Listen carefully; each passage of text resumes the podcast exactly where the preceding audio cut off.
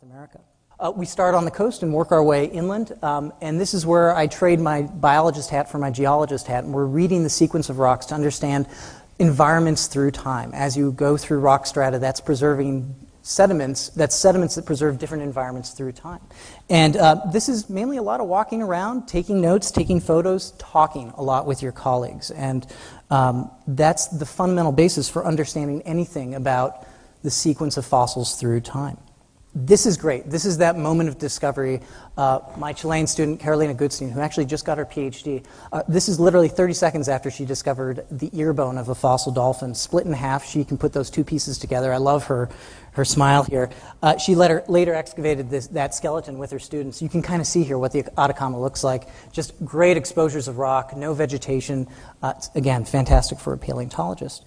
And besides discovery, the other big reward about doing paleontology, especially internationally, I think, as um, my colleagues would attest, it's that interpersonal interaction is working with foreign colleagues uh, across languages, across institutions. Our work in the Atacama combines uh, different national museums from different countries, uh, different universities, students from different universities and faculty, and even local museums.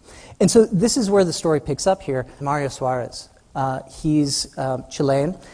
And he calls himself Tuareg. He wants you to know that he's a desert rat. Uh, Tuareg, like the African nomads of the desert.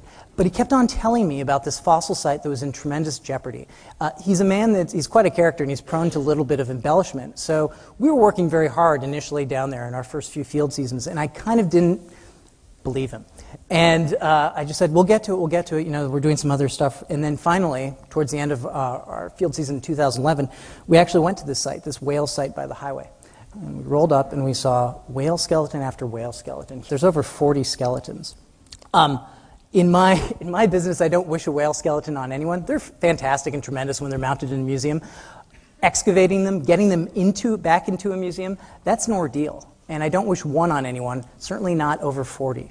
So um, this site was actually uncovered right next to the Pan American Highway. Uh, this was exposed because of geopolitics. Chile, Chile is becoming uh, a geopolitical force in South America, they have mineral resources, especially in the Atacama, that many other countries would like. So they're expanding the Pan American Highway. In doing so, they uncovered this giant site.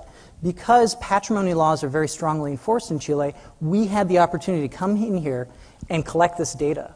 The bones were saved, but what's important is you want to know the context of the bones. What is their arrangement? What kind of rocks are they preserved in? A lot of important scientific clues to answer the ultimate question why?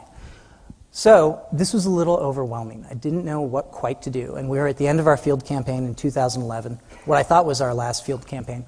And uh, I was just kind of turning that coin over in my mind. And then I realized that part of the answer to this problem, what to do about this, because we were losing data by the day. We had one more month to do anything with this site before everything was removed. At that time, there was an incipient program through the uh, Digitization Program Office to deploy 3D digitization, digital tools that capture 3D information about objects, about the environment. There are two guys who are now known as the Laser Cowboys. They were my answer. And so two weeks later, we were back.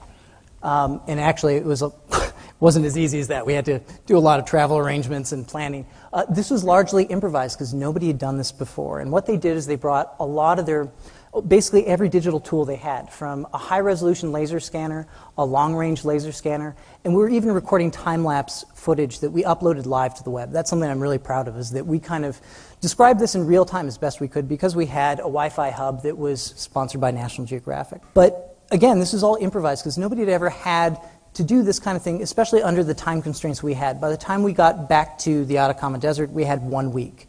And um, very quickly, Adam and Vince, the two laser cowboys, were deploying their gear, uh, taking time lapse videos. Time lapse videos were especially important because we wanted to know what we were doing and record it for our own benefit in the future, not just for public dissemination, which is important. We want to know what we were doing because we're working night and day.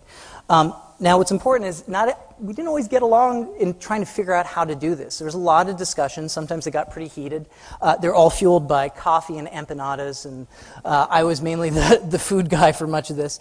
Uh, but we worked it out, and we and I'm very proud of the results that we achieved. These guys didn't sleep. The Laser Cowboys were tremendous uh, out in the field. So, the other dynamic that was really challenging about this uh, kind of excavation is that we were a bunch of scientists hanging out by the side of the Pan American Highway with a lot of really expensive looking gear.